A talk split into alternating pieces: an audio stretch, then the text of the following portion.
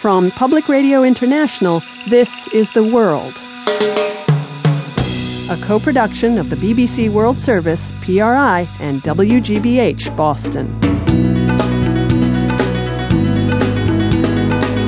It's Thursday, April 22nd. I'm Jeb Sharp.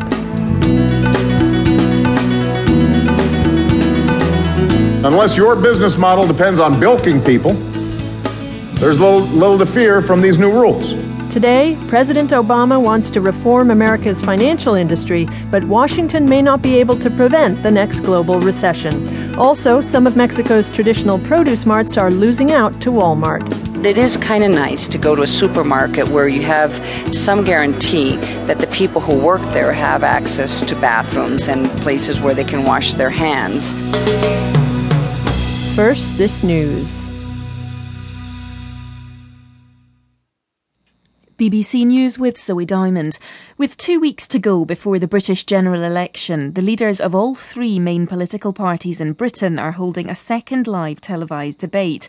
It's on foreign policy and is between the Prime Minister Gordon Brown for Labour, David Cameron for the main opposition Conservatives, and Nick Clegg, the Liberal Democrat leader. Jonathan Marcus reports on their different stances. The Labour leader, Prime Minister Gordon Brown, will have little choice but to rest upon what he sees as his effective stewardship of foreign affairs over recent years. The Conservatives do not differ greatly with Labour's strategic goals, but are highly critical of its handling of defence issues, pointing to long-standing shortages of equipment in Afghanistan. They would upgrade the machinery of foreign policy, bringing in a fully fledged National Security Council to coordinate things. The Liberal Democrats, in contrast, would seek a fundamental rebalancing of Britain's approach to the world, stressing that while they're not against close ties with the US, they nonetheless want to see a much stronger European voice in global affairs. The government in Pakistan has announced a new energy saving policy to combat acute power shortages, which are causing blackouts that last up to 16 hours a day.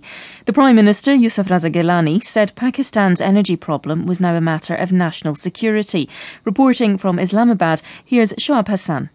The Prime Minister said the steps had to be taken in the best national interest, as the crisis was now severely affecting the economy. The measures include a five-day work week, closing of all markets at dusk, and reduction of electricity consumption in government offices. Mr. Gilani also said the government intended to build new power projects to meet the country's burgeoning energy needs.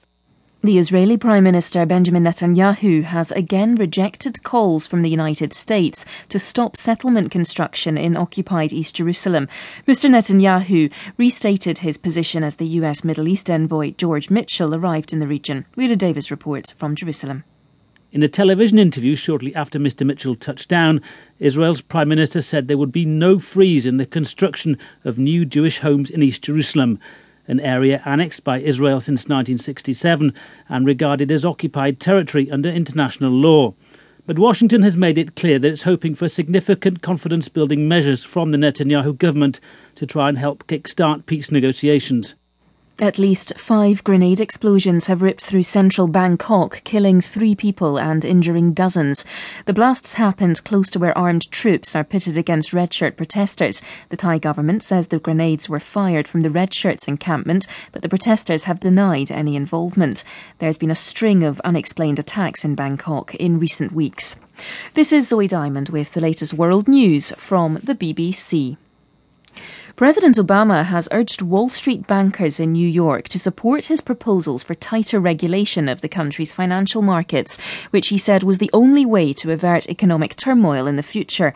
In a speech attended by some Wall Street executives, Mr. Obama said that the free market should not be seen as a free license to make money regardless of the consequences.